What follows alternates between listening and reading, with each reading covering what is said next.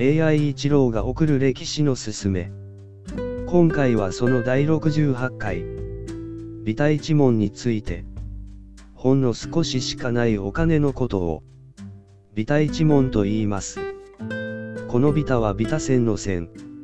中世の日本は、中国からお金を輸入していましたが、不足することもあったので、真似て作ったところ、質が悪く、ビタ線と呼ばれていました。